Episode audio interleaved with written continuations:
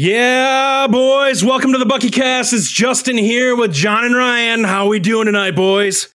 Wow. You came with the energy tonight, Justin. Dang. Uh, somebody told me to be passionate, so I'm bringing the energy tonight. Yeah, it's a it's a oh. lot. It's a lot. this isn't professional wrestling, man. It's, All right. it's, it's okay. You don't, It's Well, we're good. okay. you don't want me to bust out We're my do- wrestling we're doing- persona? Well, you, you could if you wanted to, but it would throw the show completely off topic. Hi, everybody. I'm John. Ryan, and we're doing pretty good. Not quite at, at Justin's level, but we'll get there probably. All right. all I hope That's- so. That's what the beer is for to get us rolling. Exactly. Speaking of which, what are we rolling with tonight, boys? I'm going to go ahead and kick it over to you first, Ryan. What do you have? Yeah, I am drinking uh, Fat Orange Cat Baby Kittens.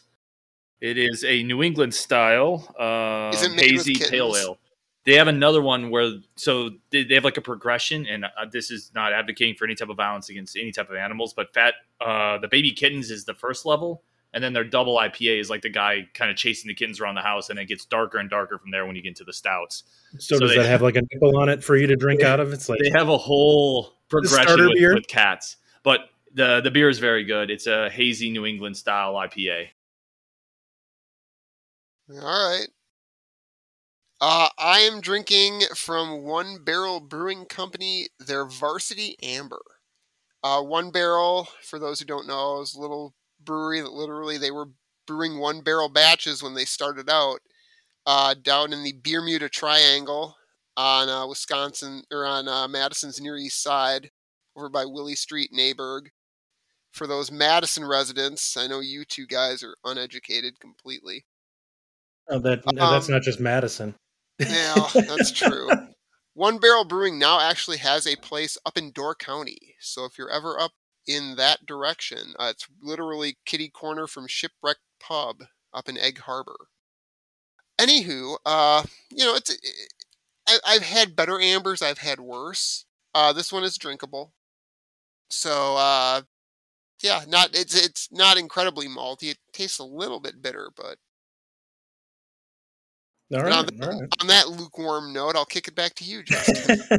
I have a hat trick going tonight. I apparently really felt like drinking, so I picked up some other beer on the way home from the gym, You and don't have any more uh, belching beaver. That's sad. yeah, that's gone. I never saw to that in. Woodman's, by the way. So thank you for warning me off that. otherwise, I would have bought some. But I, I have the trio going tonight. I have a little Sherbert and Ernie from Barrel 41. Mm. Uh, it's growing on me a little bit. It is a milkshake IPA. Has a little bit of uh, citrus in it in the form of uh, some grapefruit. I'm Which not a huge grapefruit guy. yeah. Yeah. It's a wonderful Okay, Okay, combination. it just means it's a creamier beer. All right, just calm down. Just calm down. The, but the sherbet flavor, it's it's it's pretty good. I can see where it's got that kind of sherbet flavor to it. If anyone that's ever had that is normally a very citrus flavor. Um, beer number two that I'll be diving into is Lemon Bar Milkshake from Lion's Tail out of Neenah. It's really good. Uh, think of a lemon shandy uh, with a little bit of a creamier flavor than what you normally get from it. Really good beer. Like that one a lot. I've had it several times. You like having like a, a thing of orange juice and just pouring like a whole thing of No. creamer in there. Well, like, I mean, oh, based off of how- Based off the beer selection tonight, I may be diabetic by the time the episode's over. Um, Yay. oh wait, that's Respect. bad. Yeah, that would be bad. Respect. Um, the, the last beer that I will have is the Saugatuck Brewing. Uh, I started out with them with the peanut butter porter it- a couple episodes ago. They have a blueberry lemonade shandy, which is awesome. So I really like that one. Really enjoy it. Had it a couple times. Good flavor. Probably can't drink a ton of them, but it's a beer that if you want one or two of them, it's not bad at all. That's an eclectic mix. Shandies. Like you're coming with kind of an eclectic mix, especially for you it's, it's, with what you it's brought kind recently. of a, it's kind of a summertime brewery thing going on here. Uh, all of them are you know a little bit more citrus, lighter beers. Um, I like all three of them. I would say that I lean towards the last two probably a little bit more as I've had them before and I definitely have enjoyed them. Uh, but the Sherbert and Ernie is starting to grow on me a little bit, so I'm liking that. Sounds like you have a fruit salad and a six pack of Busch Light, but regardless. All right. Well, you know, with that, we're going to go ahead and jump into it a little bit, a little news and notes. kicking off tonight. Uh, I know John's going to go ahead and lead us off here with a new volleyball transfer. That is correct. Uh, the UW women's volleyball team has a new libero. Uh, her name is Joslyn Boyer. Uh, she is from actually, I believe, Downers Grove, Illinois. Um, fifth in the Big Ten last year in digs overall, and at 3.77 digs per set, uh, she was ranked 10th in the Big Ten, which you know, pretty decent.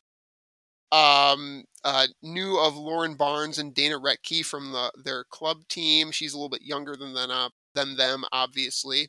Uh, she's pretty good passer as well. Probably not going to supplant our current libero, um, but she will be a defensive specialist or will compete for that role. I think this next season, and then after that, she still has a couple years of eligibility left, so she will probably be taking over that libero position. Can I ask the question of the guy who, the, the, speaking for everyone who doesn't watch volleyball, what is a libero? Like, as I don't actually know. Why you got to put me on the spot like that, man? I I, I don't know that. is usually in charge of um, playing in the center of the court. And this is this is, is a complete. It's like the point guard of volleyball. This is better than anything I have. So. Okay, well, I may be making this up off the top of my head.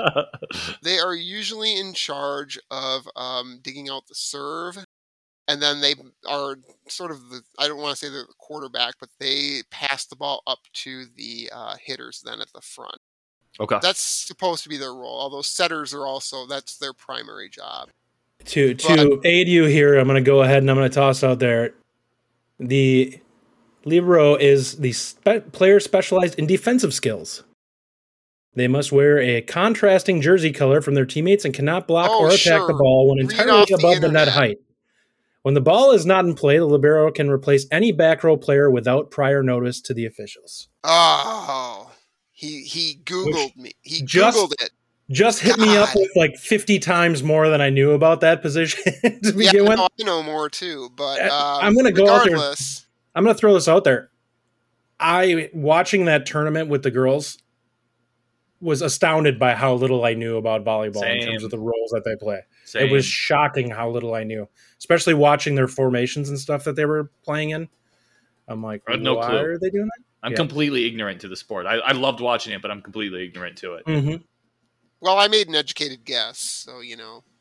Um, anyway, uh, I did enjoy. I, I read a uh, interview she did, and she said that the reason she came to Wisconsin was that she wanted to play for a winner. So, Ouch. um, sorry, Iowa. uh, you sure she wasn't a Minnesota player? no, no. Minnesota's got a very good women's volleyball program. That's, I, I, I hate them, but they they are good. Iowa's is is, is not. They're they're poop. But anyway, that's that's what we have on Joslyn Boyer. All right. Uh, moving on to round two, uh, some news on the the sadder front. John Powless, Badger legend. John, you got a little bit of information on him? Um, yeah. Uh, for those who don't know, uh, and I don't know how you wouldn't know, uh, John Powless passed away last week at the age of 88. Um, legendary figure around uh, Madison. Um, did not go to the UW. He went to Michigan and then transferred to Murray State, where he was a very, very good uh, tennis player. Um, did a little bit of professional tennis and then got into coaching basketball. And he came to UW back in uh, 1964 as an assistant coach and then immediately took over the men's tennis team until 1968, at which point he became the actual head coach of the men's basketball program. Finished with a losing record. Um, he he lasted till 1976, so he was the coach for eight years. That was when Wisconsin's basketball program was still wandering through the desert.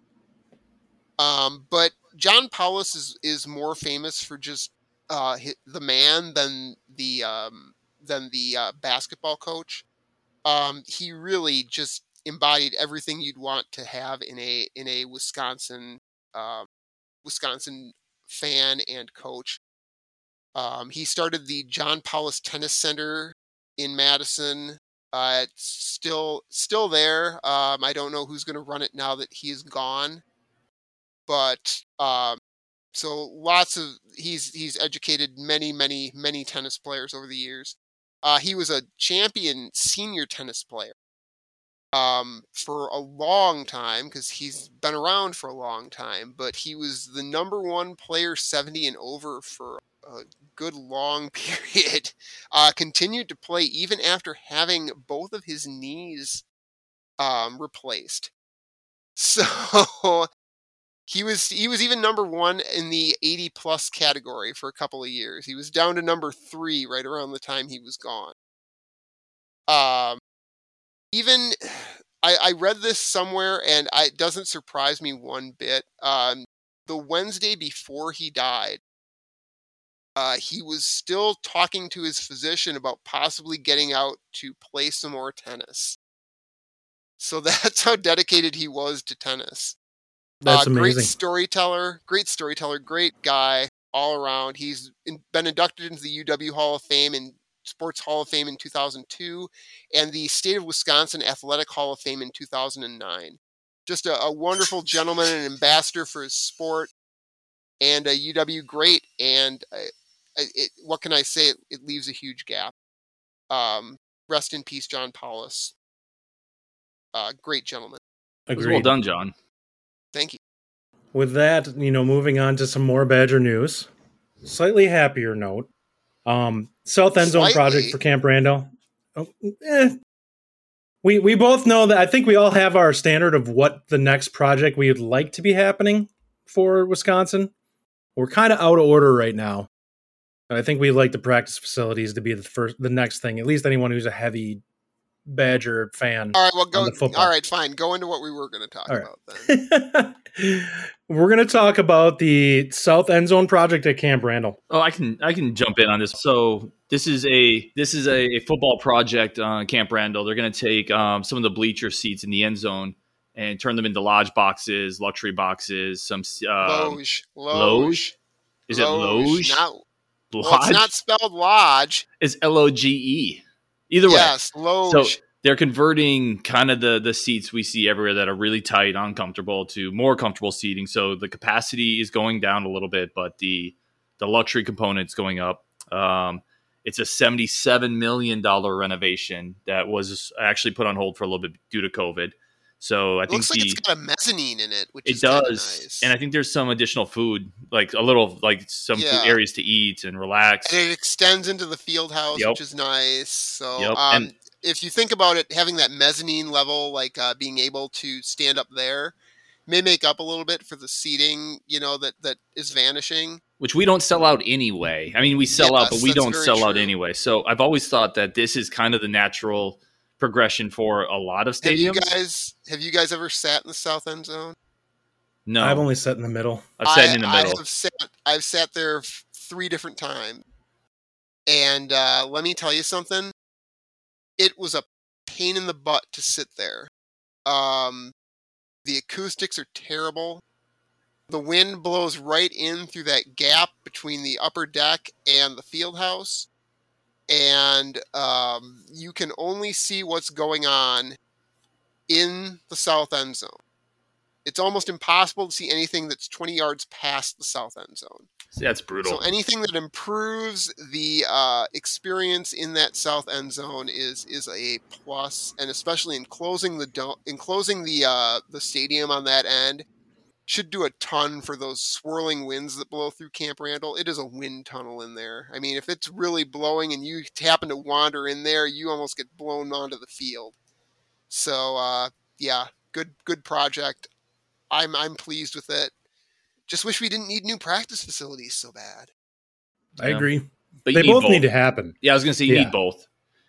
And I think the completion date for this was August 2022. Is is what I yeah, read. so it's not far off. I So, mean, they'll yeah. make quick work of it and get it done. So start your fundraising now, people. Yeah, no kidding. All right, and then the last note we're going to go ahead and throw in Biggest here note. is This is a big yeah, one. definitely biggest note. Yeah. We've been waiting on this one for a bit. Let's go. New assistant basketball coach Sharif Chambliss coming back to the Yeah. Coming back. Badgers. I- I'm excited about this one. Uh, he is a bad. I mean, there are a lot of people that have differing opinions on him. He's coached before and he's he's been a very good assistant at the Horizon League level. I'm excited about that. And I want to see what he can do. He's a young guy who brings some energy, hopefully, to the recruiting front. Uh, so I'm I'm comfortable with that. I like that. I think he's going to be a good fit. I, I, like seeing the staff get a little younger and bring a little bit more energy in, which I think is a good thing for, for from everyone's perspective. To kind of be, you want guys that can relate with the kids, and I, I think that's a big deal, especially from a recruiting standpoint, because you know nobody relates with them like a mid 40s white dude that's uh, kicking it around with limited athletic ability. I can, I can relate to him. I mean, to be fair though, he's, he's replacing he's, Alando he's not, Tucker. He's not. He's like, not limited athletic ability. He's he's replacing Alando Tucker though. If we're talking about relating, no. I mean that that's the most probably relatable player we've had. I, I meant, I'm talking more from the standpoint of the overall makeup of the staff. You have Gard, who's a guy who probably is not somebody who's going to be sitting there truly relating with somebody who's 17 or 18. I don't know. You would say that about Paul Chryst too, and Chryst I think is really good one on one with players. I, now, I would say Chambliss coming in. He was a guy. Basketball is a little bit more of a hired gun kind of thing, though, than compared uh, to football. It's still recruiting, though. It's still relationship. Isn't the most important part of this um, the fact that he was considered to be like a really, really good assistant in the Horizon he was League? Voted the number one, also, the assistant in the Horizon League, actually by his fellow coaches. Yeah. And now we have a player who may just be able to recruit in that uh, Racine, Milwaukee area where we have just Wisconsin has been terrible. I should do a big loud raspberry right now for our recruiting in the Milwaukee area. Is this as simple as having somebody that knows that area? No, I don't, I don't think, think, it is. I don't think I don't think that's even a consideration. No, I don't think it, this is even, strictly. Can't this hurt. is it can't hurt. But no, you're you're not wrong there. But the issue is with AAU is you need the connections to whatever shoe company. That's 100% what it is. Well, maybe not if 100%. You're a Nike team, maybe, maybe, not 100%, but it's a huge factor. It's obviously it a huge is. factor. Yeah, yeah. If you like looking at it this way, if you're a top player and you're playing for one of the Nike teams, you're probably going to a Nike school. Yeah. It's just the way it is currently. Under Armour has not built the reputation in AAU to be able to start pulling those players off and keeping them in the you know on their teams where Wisconsin is benefiting from that. Well, but let's and be honest, it. though. Like we're not landing those players, Chambliss or not. Like we're not landing no, those no, no, top elite level players anyway. I think this is about getting a guy who can elevate Wisconsin's recruiting back to that point because we've talked about it a lot. We need to be in that kind of high three, low four star range. We be, we got to be able to hit those players, those top one fifty players. Well, and that's where we and I agree one and completely. That's, that's, where, where we need to be to do. Yeah, I, I, think that's and I think Gard. I give Gard a lot of credit for this because it would have been super easy. Just I'm just going to assume. Let's say Alando Tucker wanted to stay. I think Gard wanted to shake up the staff a little bit, and I think he wanted to bring someone with with some experience. And well, I'm not Things sure. Things are stagnated over this year for it's sure. It's not like they wandered far from the Badger tree and getting Sharif Chambliss.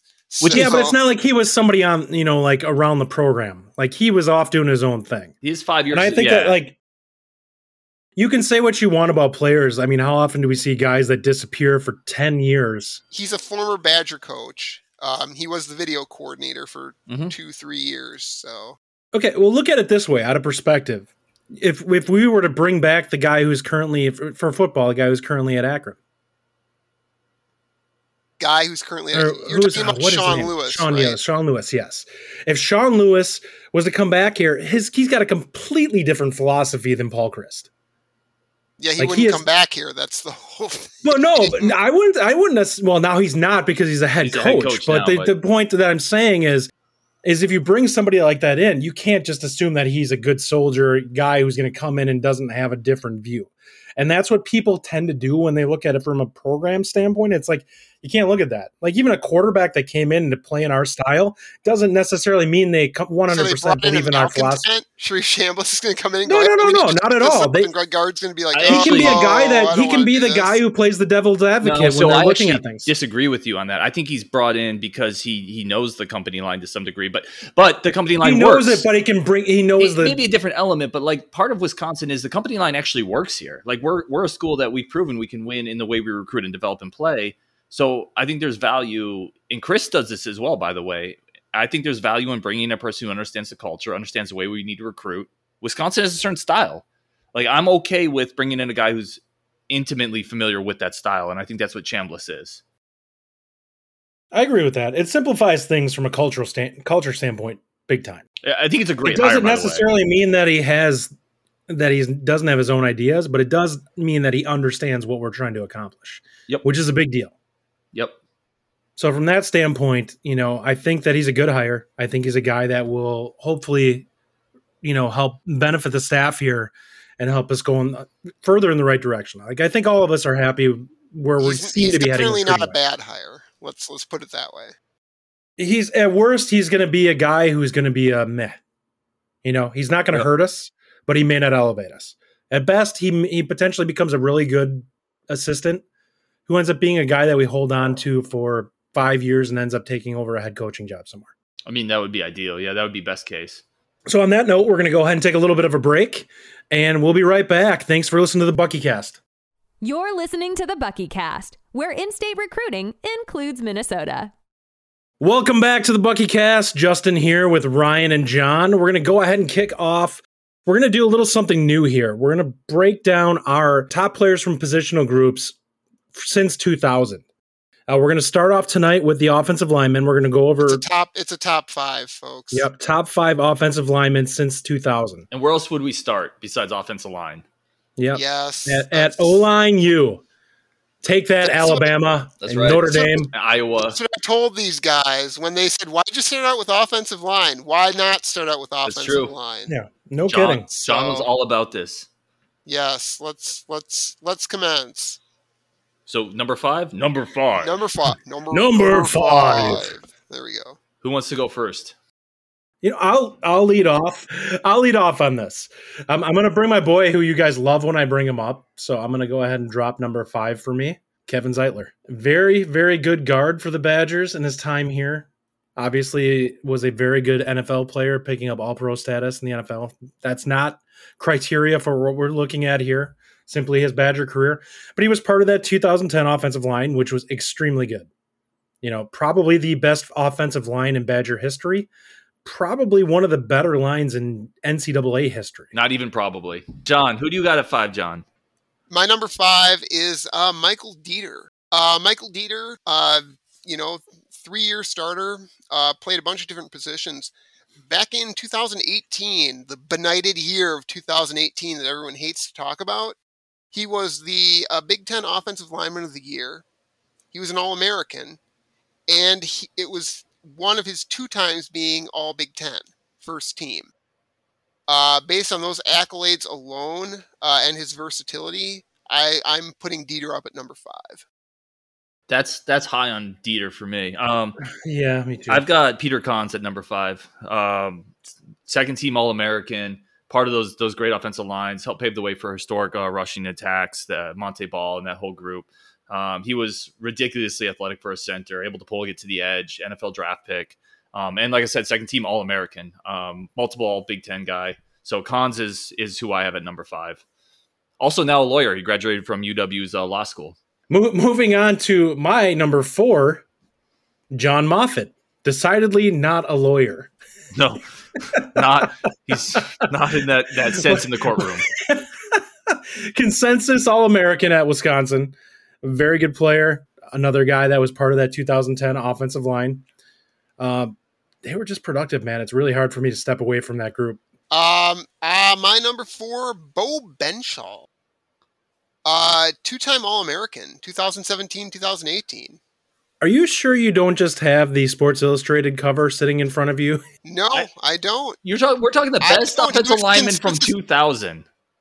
Beau Benzschawel. Starting from 2000 and going forward. Okay. The accolades speak for themselves, gentlemen. I'm not going off of like pro career or anything like that. Consensus All American, two time All Big Ten, first team. He he has the he has the hardware it wasn't like he was a bad offensive lineman. I think everyone gets confused between how bad the 2018 team played and the quality of the offensive linemen that were on it. I get stuck on looking at 2018's offensive linemen as I feel like there was a lot more reputation than there was actually backing it up. And I think that the offensive line got scapegoated in 2018 for the fact that Alex Hornibrook was terrible that year.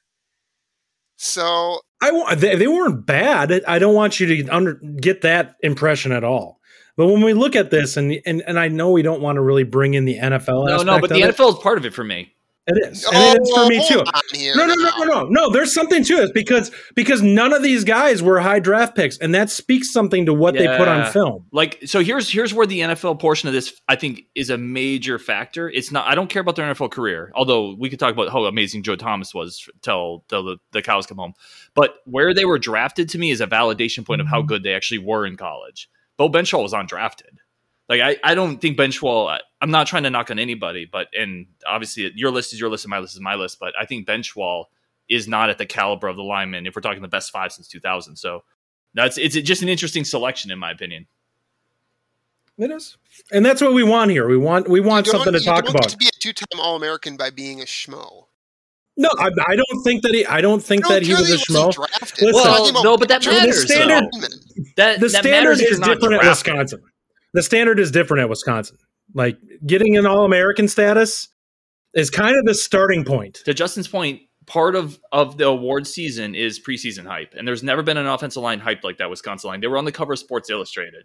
Like that's part of I award think season. both of you guys are so pissed off about the 2018 season. that no, I just don't, think. No, I'm not you at all. Look at I- the other people that Listen, you, you're not list. wrong. Jonathan Taylor was the only bright spot of that season. Like that team, the rest of that team was. Jonathan Taylor did not do all struggle. that by himself. He didn't. I'm, I'm not saying that. That's the point. I'm saying it's they were hand in hand. The offensive line was not bad. I just look at these guys and I don't think that they were elite to the point of some of these guys that we've seen. Like where was Benzschawel special? That's where I struggled. They struggle. were very good. I've seen guys, we've seen some of these guys who were not only very good, but were elite and ended up showing that by being also elite NFL players. All right, let's move I'm on. sorry, 'cause Peter Collins was not an elite NFL player. He was an elite athlete though, and he was the third round pick.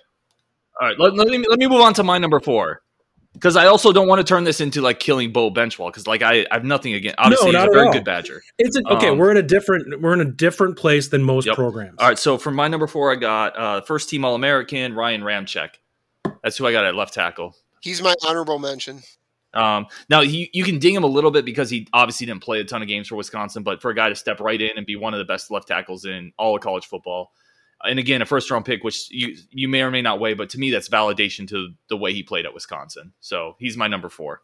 Moving on to number three. Number three for me. number three, Travis Frederick. stud, Yep, total stud. came in absolute beast as a true freshman. For a Yep. kid to come in and play like that, and as as a team that we saw a true freshman try to go in there this last year when injury happened, it's not an easy position to dive into and be able to physically hold up, let alone mentally.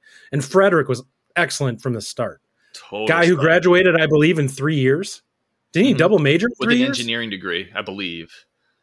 He played guard and center, excelled at Was also college. was also dominant when they went to the Lawry's beef eating competition for the rules Rose Bowl. That's true. Shocking. that we cannot we cannot dispute. the guy's just a beast, and it's a shame. To be Yep. honest, you know, going into his NFL career, it's a shame that he got the guy had some some issues with his health because he was an NFL beast too, and it's it stinks that he's not gonna have I know. a better reputation than what he already put out there. I think he has a very good reputation. He made He does. three He or was an four all Pro pro. Bowls. Yeah, He was an all pro. I was going to say I'm pretty sure Travis Frederick is fine in terms of his pro. Oh no, no. Uh, well, yeah, I, and maybe in his eyes he was like, but I, you look at it and you could have said he could have gone down as being one of the better centers in NFL history.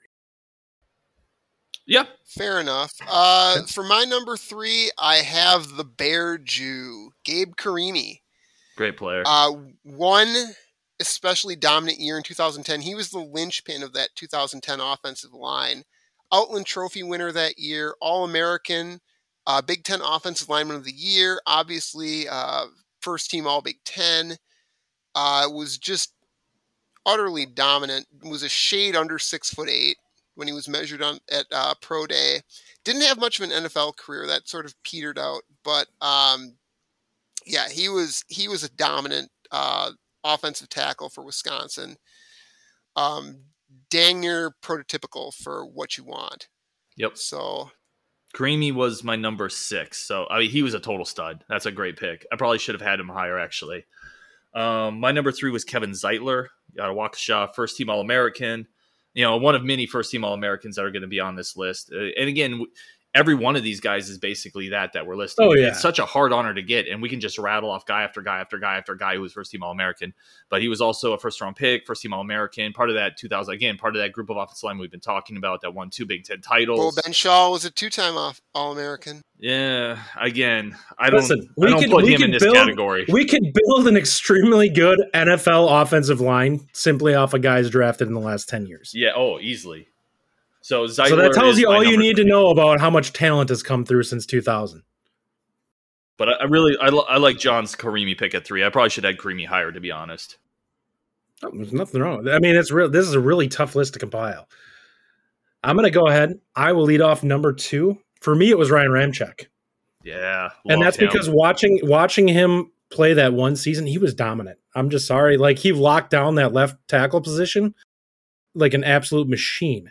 And now he's doing it at right tackle in the NFL, and it's just like locking it down at all pro status. It's like this guy, if he had played more years with the Badgers, he just would have just racked up more accolades. accolades. it was so and he was by far from the from the minute from the minute he played at Wisconsin. It was so obvious that dude was going to play one year.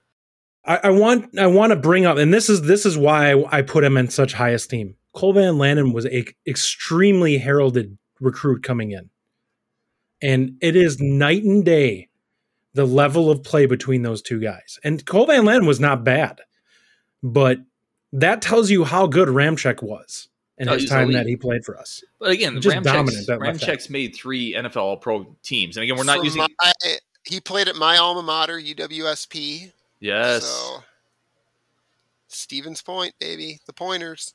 So one of the best transfers in, probably one of the most Oh, yeah. unheralded but great transfers that we've ever had. sure, absolutely. Well, look at it. I mean, Paul Chryst wanted him at Pitt to begin with, so they knew that he had talent. Yep. It's a shame that he didn't come here to begin with. Uh, my number two has to go to Tyler Biadasz. Um, Biadasz was a, a, another uh, two-time All Big Ten, All American in 2019, and won the Remington Trophy in 2019. Uh, came in as a redshirt freshman, started. So converted defensive lineman.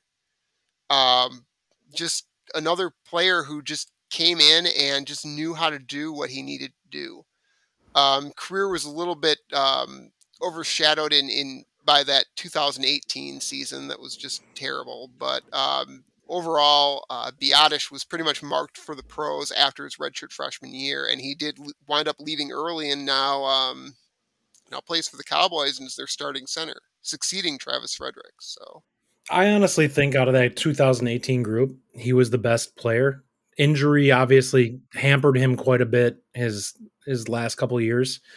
Um, but yeah, very very good player.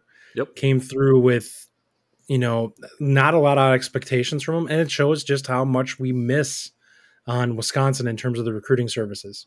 Like we consistently pump out these guys that end up turning into Mhm. all Americans. My number two is yeah, my number two is uh we already talked about him, so we won't talk much. Is Travis Frederick. The only thing I'd add to Frederick is I don't know if you guys remember when Russell Wilson came to Wisconsin. Do you guys remember the quote he talked about with Travis Frederick when he first met him? Trivia questions. Anybody remember what he said about Travis no, Frederick? No, I don't. I do not actually. He said because he said he he met the Badgers offensive lineman on the visit, and he said they kept getting bigger and bigger as they came out of the weight room. He said Travis Frederick is the most bear-like human being I've ever met in my life,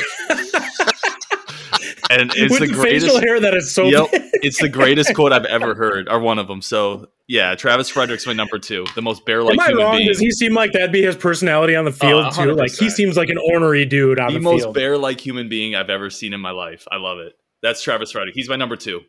Oh, yeah. I think I think number one, if you have anybody else than the guy that we're all going to Yeah, list here, it's this just one's ridiculous. Yeah, It's it's Joe Thomas. Yep. Yep. He's the he is For a all the freak. The, reasons. guy is the guy could end up going down as the best NFL left tackle of all time. Well, so he's He the was a- seventh.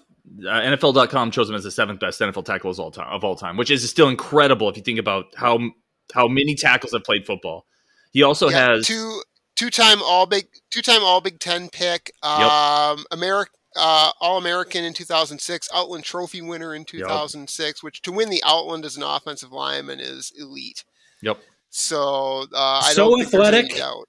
So athletic that the guy could transition over to defensive line and be productive in literally weeks going it into a actually bowl game. him. It actually cost him some time because he got Mhm, hurt. he got playing hurt, yep. end in a bowl game, if I remember correctly. But as we've seen with our starting center this year, it is not easy to go ahead and transition over to try and play defensive line. Nope. He just had that freakish level of athleticism that he could do it. And you look at him as an even as a tackle. And I talked we've talked about this a little bit in the other episodes. He's a guy that had a frame that was an athletic frame. He was a monster and incredibly durable, incredibly durable. Um, you know, in the NFL again, I we're not going to harp on that, but this stat has to be put out there. He had ten thousand three hundred sixty three consecutive snaps, which is an NFL record. It's just incredible durability. Um, and obviously playing for a team that wasn't very good either. The only bone I got to pick, and John, I have to pick it, is how is Travis Frederick not on your list? I, I can't. He has to be on your list. I can't. didn't have he didn't have the accolades that uh, other players. But but had. watch him play though. Like how is he? I I don't understand how he he has to be on your list. Ryan, better than this all is, of those this players. Is, this is where it's beautiful because as Wisconsin fans, we all have different perspectives and everyone gets to kind of throw in their view. And with Wisconsin offensive linemen, there is a lot of ammunition all over the My field. to view is he's there, wrong. I understand. My view is you can't have a top five without Travis Frederick on it. Well, I guess you'll have to take that resentment your grave. well, hey, we're giving people something. We're going to end up getting a comment back on this on Twitter or something like that. Somebody being like, Yeah, it's going to be at Travis Frederick. doing? The comment is going to be at Travis Yeah. Frederick. What is going on? That's what I'm going to do. I'm going to send a message after this episode gets posted. I'm going to go, hey, you know what? One of the guys didn't have you on the list. What do you think of that? John John's going to get a knock on his door. in Michael like two Deiter weeks. would agree. Beau Benzschawel wouldn't have himself on this list over Travis Frederick. I can't. Ugh. the battle is on. This is why we drink during the episodes. It makes it so much more fun. I'll- if if Travis Frederick's showing up on my doorstep, then I'm sending Beau Benzschawel and Michael Deiter to yours. Deal. I feel you know what I'm going to throw out there, knowing most of our linemen and their combine ti- combine times. I feel like I can outrun those guys, so I'm going to go ahead and take a five point. Yeah, TF ran a five point eight five. By the way, it's one of the slowest. Com- you could outrun Travis Frederick. So You got to be on. but, my, but my apartment is an enclosed space. Oh, he's gonna put you through a wall, bro. well, d- yeah, don't let don't let him keep you in a phone booth. It's like an alligator. You gotta oh, weave. Oh, You can't man, cut. we gotta- let's let's cut Ryan off now. It's gone out of control. All right. On that note, guys, we're going to go ahead and take a little bit of a break here. We'll be right back. Thanks for listening to the Bucky Cast. You're listening to the Bucky Cast. Follow us on Twitter at the BuckyCast or email the show at thebuckycast at gmail.com. Welcome back to the Bucky Cast, guys and girls. We're going ahead and we're going to kick off the over unders from the West Division here. And with that, I'm going to go ahead and kick it over to Ryan. Ryan, what do we got? What do you got for us here? What are we looking at in terms of the teams in the Big Ten West for this upcoming season? Yeah, so we thought this would be a fun segment. So the official over unders from Vegas, from the, the casinos are now, but there are projected over unders, and the, the official should be close to this. So we're going to go every West team over under, and we're just going to take a stab at it. So first team up on the list is Illinois. The over under is set at five for Brett Bielema's initial season. Justin, what do you think? Illinois over under five. What are we looking at for a non conference? Do you know that? The non conference for Illinois is UTSA, Virginia, and Charlotte. All right. Virginia could I'm be a tough go game. ahead- That is at Virginia. Yes, and they've I, been- I'm gonna I'm gonna agree with that. So we, we're looking at two wins, probably in the non-conference, followed by three in the big. I'm gonna go ahead. They do have a returning quarterback. Um, I think they lost a lot of those transfers though that helped them quite a bit. They lost their best wide receiver. Yep. Well, they got a bunch of I'm- transfers. I'm gonna go ahead. I'm, I'm gonna be honest with you. I'm gonna say it's a push. I think they hit Okay. right on five. I don't think they're gonna beat that. I think Bielema's got some work to do to get that the trenches built on that team to really be able to get them competitive. But I think they're good enough to pick up somebody a couple of times there and, and knock them out and catch them off guard if they're not if they don't come to play. I am going with the under on this one. Um, I don't think Illinois surpasses four wins. Uh, which would actually for Brett Bielema's team be a really good start. Would be four and eight, considering the depth to which that program has sunk in terms of the talent level available. I realize they have Brandon Peters back. Brandon Peters is not a good quarterback. 2019 was sort of an outlier for Brandon Peters. I think he um, has talent.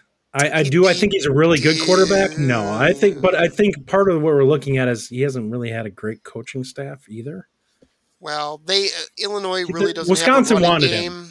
Does Illinois he really now? Running game. Coaching staff. I think Bielema's a competent coach. He's competent. Do I think that he's great. good enough? Do I think he's good enough to do anything more than make them competitive in the West? And by competitive, I mean a team that week in and week out is not going to just late roll over and play dead. No, I think I, I think, think, he can do that. I don't think he can be above that. Bottom line, the bottom line here being their not defense, a winner. Their defense is not good enough to hold up against almost every team, not just in mm-hmm. the Big Ten, but in the Big Ten West. Period. So that's what I'm going with under. So. Yep, I'm gonna I'm gonna agree with John on this. I'm on the under the interesting thing with all these, which makes college football unique, is especially the Big Ten, is the crossover schedules. None of these things are created equal. Illinois actually has a pretty easy crossover slate. They play Maryland, they play Rutgers, and I believe the other crossover is I just had it um, Penn State. So that's a tough one, obviously, but the other two are pretty easy. I also agree under though new coaching staff. I'm going to go four wins. All right, let's move on. Uh, next team up, Minnesota set at 7.5, kind of sneaky high. John, you go first. What do you think? Minnesota 7.5. I'm going with the under on this one. I am not going to completely diss Minnesota because they have a lot of things going for them. They have Mo Ibrahim, who's clearly the best running back in the Big Ten this year, at least going into the season. Uh, they do have an experienced quarterback in Tanner Morgan. They've got some weapons at wide receiver. They have a great offensive line. That's probably the best offensive line in the Big Ten, maybe getting outside pe- of Ohio State. Getting some people back on that really? too. Getting some people back too. Yep. Yep. Uh, tons of tons of starting experience. Uh, Daniel Faalele coming back. Their defense, though, is the wild card. Their defense was atrocious last year. They got better as the season went on, but they still weren't great. Uh, and everyone else in the Big Ten has now had a year to prepare as well. The same sort of off season. I think Minnesota is going to come in at 500. I put them at six wins and getting to a bowl game, but I'm not willing to go to seven and a half or eight for them. I'm going to go ahead and come in at seven at the maximum. I think they're probably closer to being around 500 at like six and six. In all honesty, they're going to they're going to get dump trucked by Ohio State right off the beginning of the season, and and that's with me not even being super high on Ohio State. I just think the gap talent there is excessive between the two. And even if the quarterback position for Ohio State isn't great, I just think they kick their butt at literally every other position that it doesn't matter. Minnesota doesn't have Bateman. And while I like Autman-Bell, I don't think that he's that guy. I think that he can catch teams a couple times. He's a good enough player that I think he's a fringy. He's probably a, a solid number one in the Big Ten. I think Daniel Jackson takes a jump. Yeah. I think he takes a jump, but I don't see him being a guy who's going to be like 50 catches this year or even 40. I'll tell you I think what, he's a guy if, who suddenly will be at 30. If Mo Ibrahim gets hurt, then I'm going to go way under. Uh, but he's a good running back for sure. Outstanding yeah. running back.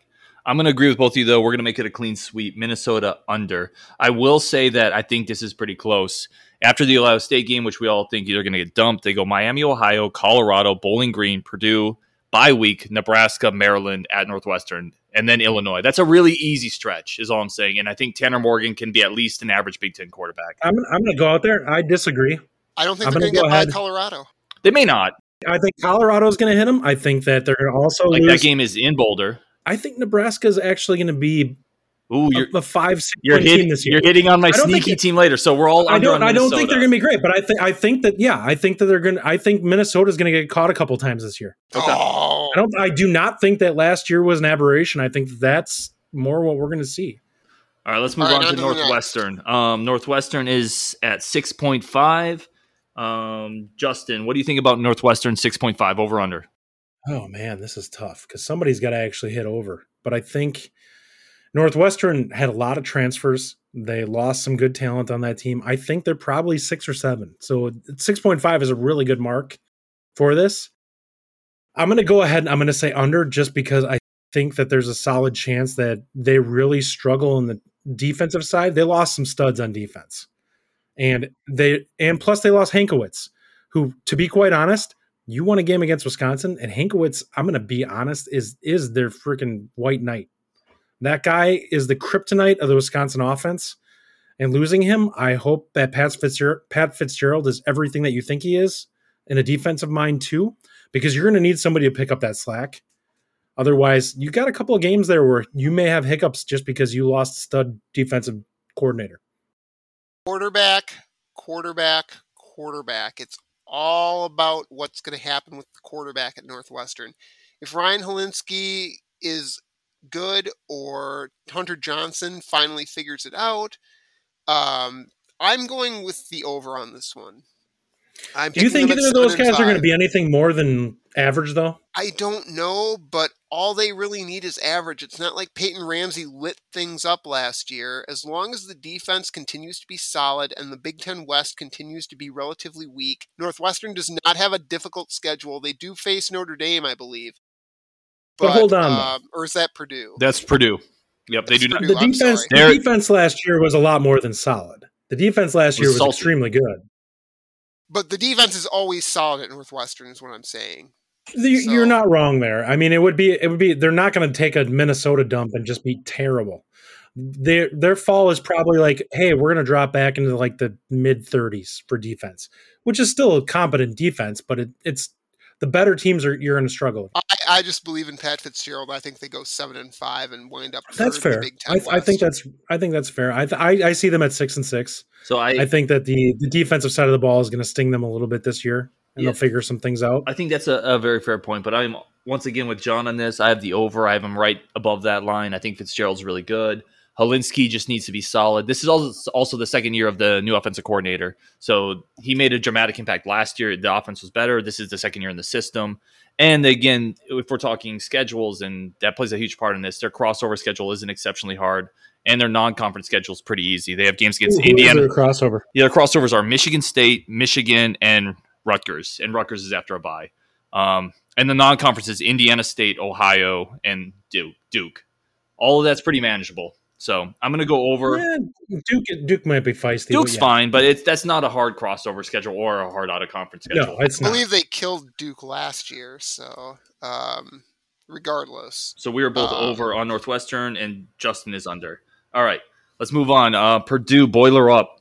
Purdue is set at five point five. John over under five point five on Purdue. Hard under. Ooh. Uh, Jeff Brohm has not done anything with all the weapons that he has been given. Their defense has been terrible. They've switched up defensive coordinators again. Um, I this is a ship that is just steering from iceberg to iceberg, trying to just stay afloat, bouncing off of everything. Um, Brohm got really lucky his first couple of years. Uh, since then, he has not shown the ability to maximize his talent. He's got David Bell and Milton Wright on his team, for God's sake, not to mention Payne Durham at tight end. Uh, you should not be struggling to score. You should not be struggling to win when you have that many weapons. But uh, you know what? He's got George Karlaftis on his defense. Uh, who's an all Big Ten player brother. who we would yeah. take in a in a in a New York minute. Uh, good defensive backs. Corey Trice could go to the NFL at any time. Jalen Alexander at linebacker. This should not be a team that's struggling this much, but they are. And until Jeff Brohm shows me that he's figured it out and found a quarterback who can stick, I'm going the under. I'm going to pick him at four and eight.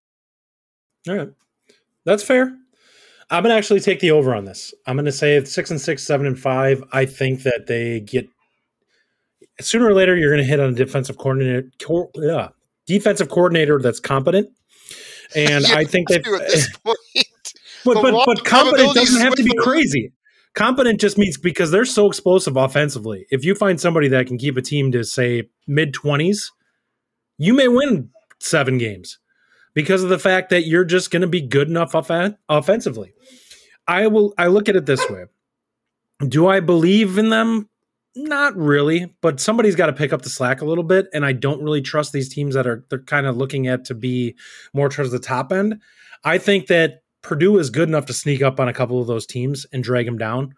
Like a Minnesota, like would it shock you if Purdue beat Minnesota? No, it wouldn't I shock don't think so. It, it really doesn't shock me What- if any team in the West shock beats any Minnesota other team in the blew out West. Purdue either. So. Like it, no team beating That- any that's other team in the West is shocking. that's, By the way, that's that's the issue. Like the the two top teams that I view in the West this year are Wisconsin and Iowa, and I don't think it's close.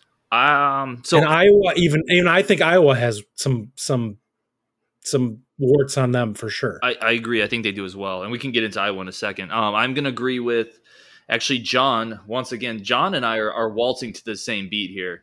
Um, so I am also under on Purdue, and some of this is just schedule. Like again, this schedule matters. Their crossover is tough. Their non-conference is tough for a team that's struggling to kind of make that that what are the crossovers? yeah, their crossover is Indiana, Ohio State, and Michigan State.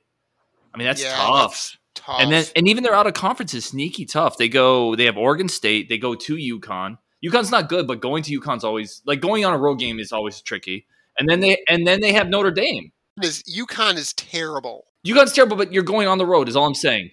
You're going to a high school stadium. You're going I've been to so that's Rentschler. By the way, Rentschler Stadium, I've been there. It's such a weird place. It's right by Pratt and Whitney's factory. It's, Um, it's like playing Northwestern. But You the go there and you're like, See. There's no, no, no. But like, no. UConn, we're, we're focusing way too much on UConn. UConn doesn't matter. They still have to play Oregon State they and don't. Notre Dame in the out of conference, and their crossovers include Indiana, which has been really solid under Tim Allen, Ohio State, which is going to crush them. Like that's a tough schedule for Purdue. So I am, I am all well, in on with the under. Penix, Penix and Indiana, they're winning. I am If- if he's not injured, if he's not injured, Indiana's Indiana's probably They're a better program. they now. may be this. They may be the second best team in the East. and then you still have Ohio State and Michigan State. Um, I'm under on Purdue. All right, that sounds fair. All Who's right. next? Um, Iowa. So next team up on the docket, uh, Iowa set at a pretty robust 8.5 for Ferentz and his crew. Um, John, why don't you kick it off? Iowa, what's what's your thoughts? I'm over. Uh, I've got them at nine and three. Ooh, I was just tough. Uh, even uh, the the biggest bone you can pick with them right now is can they replace all the defensive linemen they lost? But and wide receivers. well, but you replace uh, Ihmir Smith-Marsette and Brandon Smith with Tyrone Tracy Jr. and Nico Ragaini, uh, who are two good wide receivers in their own right. So it- But you're losing the other two guys. you so are you're losing still the they other have two to step up. That's true, but they also have a bunch of tight ends because it's Iowa. Iowa. They have a good offensive line. They always have a good defensive line. Again, it's Iowa, so they're Mhm. going to plug guys in there. Uh, their their defense is always going to be salty. Uh, they have a great running back in Tyler Goodson. Um, Spencer Petras, I'm not sold on, but there have been a lot of good reports about Alex Padilla, uh, who is the erstwhile backup, but who seems to be making a move to be the starter. And if he's that sort of solid game manager that gets Iowa Iowa's offense, you know, 24, 28 points, they can roll with anybody. And I just, I, I firmly believe, I don't think they're going to beat Wisconsin because the game is, you know, in Camp Randall. And Wisconsin's going to be looking for a little bit of revenge after getting embarrassed last year in Kinnick Stadium. I'm going nine and three for the Hawkeyes, uh, just just right behind Wisconsin in the Big Ten West. So I'm going with the over on that. All right. I'm gonna, let's let's call this one out. I'm gonna I'm gonna go ahead and I'm gonna dive into this one a little bit deeper because I do legitimately think that they are Wisconsin's biggest competitor. Let's go through the schedule here. What do we what do we got for Iowa? Iowa's crossovers. It's not an easy slate. It's Indiana at Maryland and Penn State. That's not an easy I think slate they go for two and one there. I'm gonna I'm gonna say that they lose to Indiana, and they beat the other two. Okay. What else do they have on the schedule? So the the non-con has uh potentially, if you believe the hype, a pretty tough Iowa State team. That's at Ames, so they go on the road to They're Iowa State. take Iowa State. I'm gonna I'm gonna call that a loss. Yeah, they're going to lose to they're they're, they're going to lose in Ames. They typically lose in Ames, by the way, even when Iowa State's not good. I think they're going I, to. I think Purdue. I think I, think that's a quarterback battle. Overrated. Okay. I think that's a quarterback battle, and I think Purdy is a much better quarterback. but even when Iowa State's not good, those games are always coin flips. Mhm, they are, Um, and then and and they have an, a legitimate guy who's probably going to be an NFL quarterback in Purdy. and then they have Kent State and Colorado State to round out their non-con, those are wins. Those are wins. okay, and then it's the West. who- all right, They do so have a looking bye. at By the way, they to do have a they do have a strategic bye right before they play Wisconsin, which I think matters. I don't think it's going to matter in terms of beating Wisconsin, but I think they have an advantage over every other team in the Big Ten West. I think I think you're right. After after going through this, what did I say? Indiana's a loss, and I think I gave them everybody else except for uh, Iowa, Iowa State. State. and Wisconsin. So and they'll, them they'll lose a random, they'll lose a random game in there. and that could be too. They, I, would it shock you if they lost to Minnesota? Probably not. I think Actually, it wouldn't Minnesota shock me if they lost to Minnesota. It wouldn't shock me if they lost to like Northwestern or Well- Purdue, but I say this because I think Penn that State. Minnesota Minnesota is competent offensively. They have a good running game. If if they can't get pressure on Tanner Morgan, he can be a good quarterback. If they get pressure on him, he can be terrible. Mhm. Like So it's one of those things. If they if if the defensive line is not as good as they're used to, they could be in trouble because I think they'll run on them and I think they'll pass on them. So you are both over And that could be a, on Iowa. yeah. I'm I'm nine and three, but that I think that's their ceiling. Okay. John, listen, it's been a long relationship, but they, we were due to part ways at some point here. oh, I am my. I am under on Iowa. I listen. Here's the thing. I think Iowa can be pretty good. How? And that that's not shocking. I think No, that I- it wouldn't bother. You, first of all, I think all, it's the line be- is eight point I five, think and you guys both predict them for nine wins. It shouldn't be shocking if they win eight. yeah, no. Like, yeah, I, I think that I We think their floor is probably schedule, though. their Twenty floor is probably four I don't know if they have a quarterback. Like I don't like Petras. their floor is seven. And I don't know if they Petras have- is all over the place. I don't know if they have He is anybody not what better they're than him. accustomed And if you don't have a good quarterback, you're going to drop random games. I don't know if they have any Yeah. quarterback, and I don't think they have an explosive running game. They lost a ton on the defensive line. I, I think I, I agree with there. that. Goodson, I think Goodson is a guy who is is good, He's but he's good. not great. He's not. Goodson's Yeah. fine, but he's Goodson is much like um, trying He's, to a, he's a, what is his what is his ceiling He's as a a, running Goodson back? is not a Legit great running yardage back, and they don't have another 1100, guy 1200 yards. Um, they have to replace, which is good, they have to replace but that means that he's the, probably going to have a couple of games where he has sixty. They have to replace three dudes on the defensive line. Goodson hasn't been an explosive playmaker. They have Penn State in the non-con or in the crossovers, and they have a very tough game in Ames. Um, I think, I think eight and four, even seven and five, is more likely than than anything better. But I think that's wins. their floor. Oh, I think seven and five is. harsh. I think seven and five is their. I would say it's their floor, but seven and five's under. Like so, I, I think they're at the under. All right, so um, let's jump into Nebraska, one of our favorite teams to discuss on the Buck on the Bucky Cast. Um, Nebraska, we have the over under set at seven games for Scott Frost. Um, Justin, seven games over under Nebraska. Oh man, what's the non-con?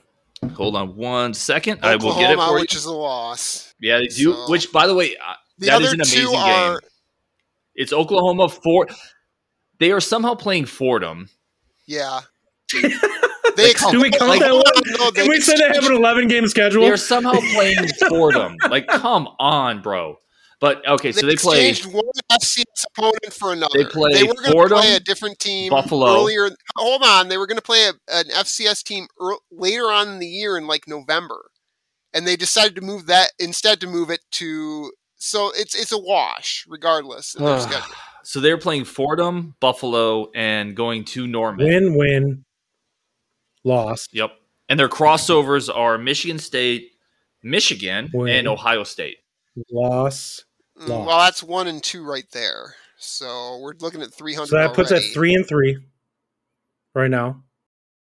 And then we're looking at the West. I think they lose to Wisconsin. I think they lose to Iowa. Other than that, probably Northwestern. Um, Maybe. So so that puts them at three and six. So they're at the under already. So you're you're already at So- the under. I'm going to say that I think that I think that they take a step forward. I think they're six and six. It wouldn't shock me to see them upset Minnesota. Um, I'm- I think I think their defense is solid. I think the offense is a complete wild card. I don't know what to make of them.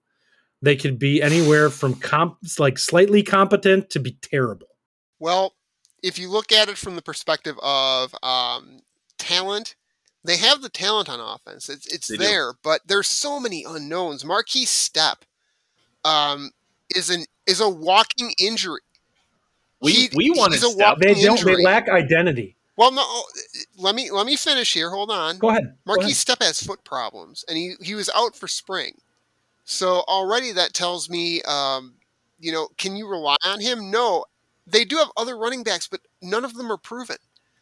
They have They a couple of guys that were great, solid, didn't they? Uh, no, they don't. They have a bunch of, of freshmen and Who was the redshirt kid that the freshmen. Badgers wanted? That that Sevion went to Nebraska? Morrison. Um, wasn't he solid? Also had injury issues. Okay, Um, that's fair. I he I, he ran hard on us if I recall. Right, At wide receiver, they're going to have they're going to have a um, they lost their best player. well, but they have they lost Wan'Dale Robinson, but they do have um, they have Omar Manning is like the uh, waiting for Guffman sort of wide receiver. they are waiting for him. He was a JUCO All American. He's like one of the best JUCO players of the 2020 recruiting class. hmm but he never played last year. He was either hurt or we don't know what was wrong with him. But um, they're waiting for him. He could potentially be great. Uh, Samori where do you- who was an FCS All American, is going to be at wide Huge get. receiver. Apparently a huge transfer. Yeah. And so they they have the tools there to have a good offense. But Scott Frost's offense and Matt Lubick's offense, because he's their offensive coordinator, um, has not yet shown a propensity to move the ball down the field and run with any sort of consistency. Well, so, here, here's and uh, I, I, I just want to finish my thought before I give out my prediction. Their defense is loaded with with experience. Just everybody came back. Um, their defensive line should be solid. I'm not saying they're going to knock the ball out of the park on defense and be a top 10 defense in the country, but they'll be solid, and that's all they really need to be. I'm going to go the under though still. I'm still I'm predicting the exact same record as um as Justin. I'm going 6 and 6, which is an improvement for them and will probably get them into a bowl game. But I just can't I can't make that step to 7 and 5 or 8 and 4 because I don't know what their offense is going to do. And I'm going to dive in here right before you, Ryan.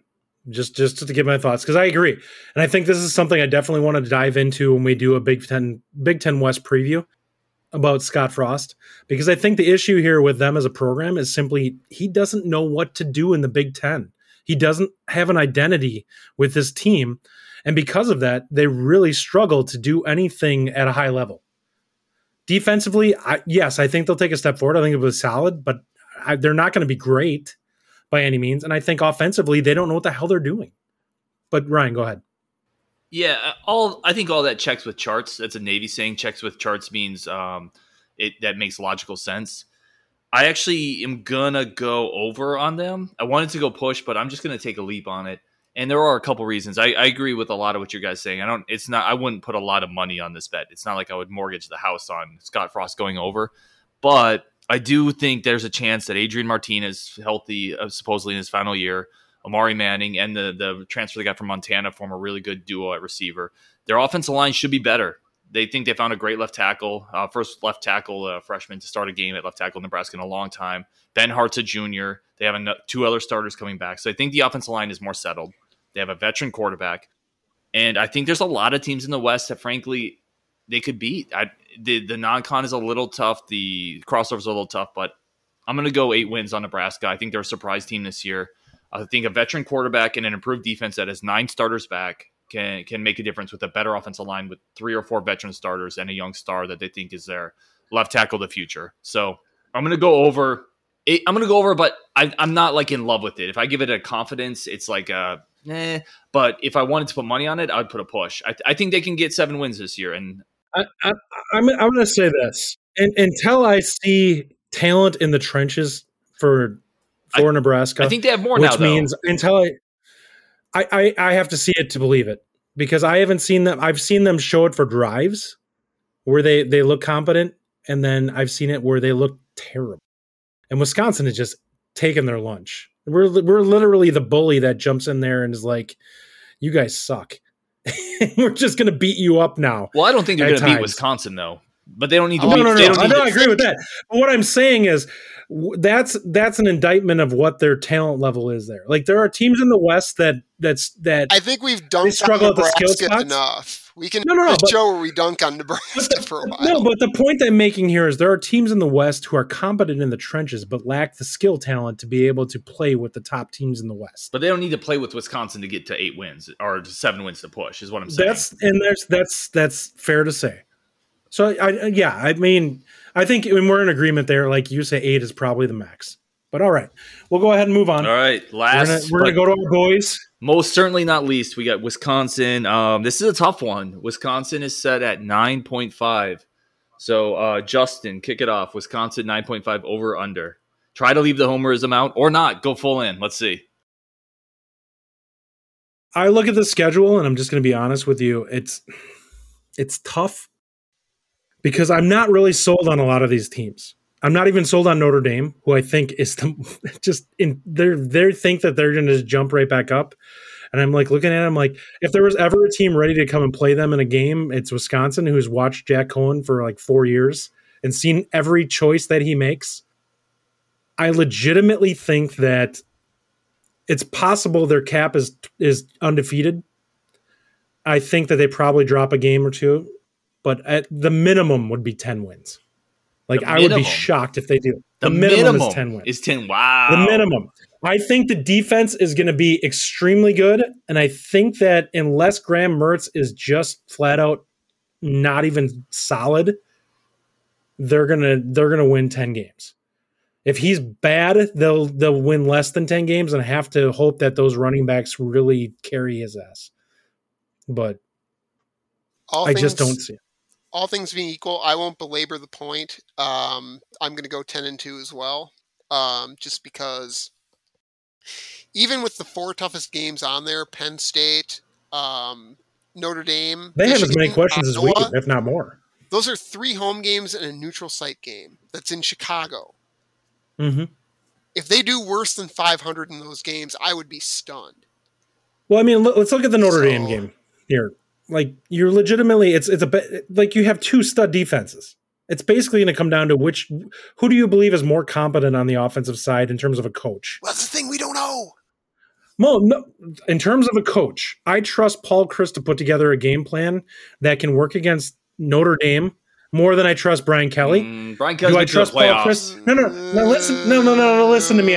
Listen, if we want to go into that, if we want to dive into He's that, been to the playoffs. we can look at some of the. Who the hell did they play? Who do we play in many years? I mean, We play. Ohio State, who is We in effectively the, Big reason we Ten- haven't we play gone. in the Big Ten West. Like it's not a good conference. it's not a good division. okay, but we Notre play Dame against. Notre Dame typically plays the reason we have not been a one or two playoff tough outer conference games every several year. years has been Ohio State. Guys, I, And if I- Notre Dame had to, on, like if Notre Dame had to play out. Ohio State. Notre Dame would not be in the playoff either. Justin, hold on. I'm going to point something out before you get obsessed with that Notre Dame game.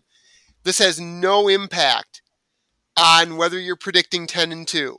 It doesn't. Lose or win, it Okay, doesn't but the- matter. You're predicting 10 and 2 anyway. It is. So before you It get yourself all in a high dudgeon about this game, let's keep in mind we're not debating the Notre Dame Wisconsin game. We're debating what the record's going to be. So FYI, really quick, so everyone knows on the the Bucky cast, John is is in charge of keeping us mostly on task, like because we are like stray Yeah. cats. Otherwise, he can't always Justin do is it. in charge of taking us on a tangent. He can't always do it, but he is that that rational voice, so everyone knows that when they're listening that tries to keep us focused as much as possible. He's like the kindergarten teacher. So go ahead. Sorry. and I'm the squirrel guy.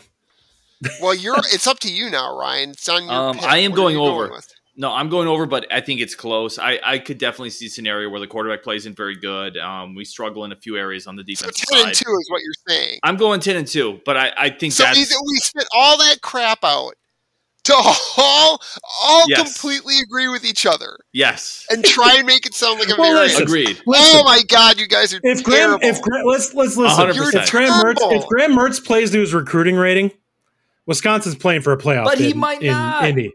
All right, on that note, guys, we're going to go ahead and take a little bit of a break here. We're going to drop onto one more subject and we're going to hit up Name That Badger. You're listening to the Bucky Cast, where in state recruiting includes Minnesota. Welcome back to the Bucky Cast. This is Justin here with John and Ryan. We're going to go ahead and hit up Name That Badger, John's favorite topic, where he makes Ryan and I look like idiots. Or if you get it too early, he makes you start over. Yes. I may yet do that to you. Okay, this one should be this one should not be too difficult. Oh, for don't say that. All right. I hope it's difficult so for him and easy for me. this uh, this gentleman is from the uh, class of 2012. Ooh. a uh, in-state two-star late addition to the class, four-time academic All Big Ten, and uh, didn't start till his senior year. Career totals: 108 tackles, eight interceptions, uh, 10 passes defensed, two fumbles recovered, and one blocked kick. Uh, in 2016, he won the Big Ten Sportsmanship Award. He was a third team All Big Ten player for the media and honorable mention from the coaches. Leo Musso. Hillard. Oh my God, he got it right away. Bang! Are you serious? Bingo bango! Dang. All right. Fortunately, fortunately, 'cause No, why can't we end on me winning? Why can't we end on Ryan getting a win? we can never end on You got it last week, all right? I have yet to win. I'm terrible at these, apparently. God, All right, I will stone you guys with this one. you're the worst. Walk on from the me get the most ridiculous one. walk on from the class of 2010, uh, out of Ottawa, Illinois. He was the uh, 2013 Big Ten Comeback Player of the Year. For his career, he totaled 187 tackles, three sacks, one interception, three passes defensed, and three fumbles recovered. Uh, started off and on at linebacker up through 2013. Can you name that Badger? Where is he from? Illinois. St. Jean. Illinois. The proud tradition of Illinois walk ons at Wisconsin. 2013 was the senior year. He was a linebacker, I'll give you that hint. I'm trying to think of linebackers during that time period. Oh man, I'm like diving into like during that time frame. It's obviously not Borland. It's not Mike or Mike. Uh, Mike Taylor. Mike Maskalunas, who is Yeah. currently on the team. no, no, no. Taylor. Taylor. Oh, okay. Um, I'm trying to think of the third guy because we we were playing a four three. Son of a. Oh I'm man. getting nothing on this one. Um, Who is like Culmer St. Jean jumps in, but he's from Florida, right? yes. yeah, he was in Illinois. So I'm like, where?